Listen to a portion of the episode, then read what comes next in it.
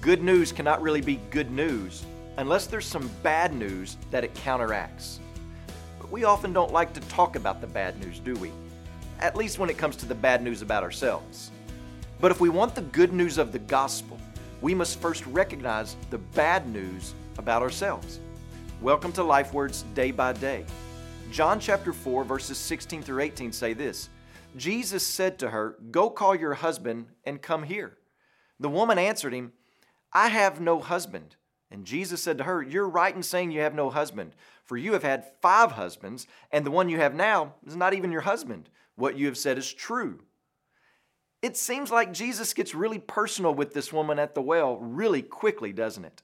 Why is that even necessary? Why can't Jesus just offer his eternal life to this woman without getting into her business? Well, one reason is that Jesus is demonstrating that he is God. He had never met this woman before, yet he knows everything about her. And this also lets us know that God knows everything about us, full knowledge of who we are, even our sin.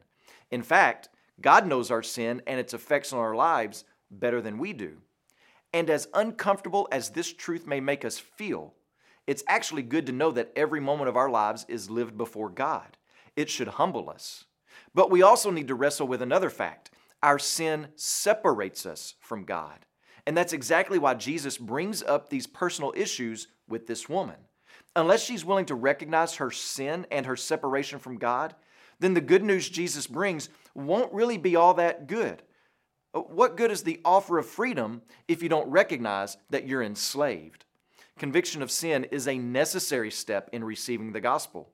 We must believe the bad news about ourselves before we can truly esteem and embrace the good news of Jesus' perfect life, atoning death, and glorious resurrection.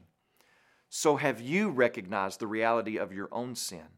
Do you realize that you live every day, every moment in front of the face of God, and that your sin separates you from Him?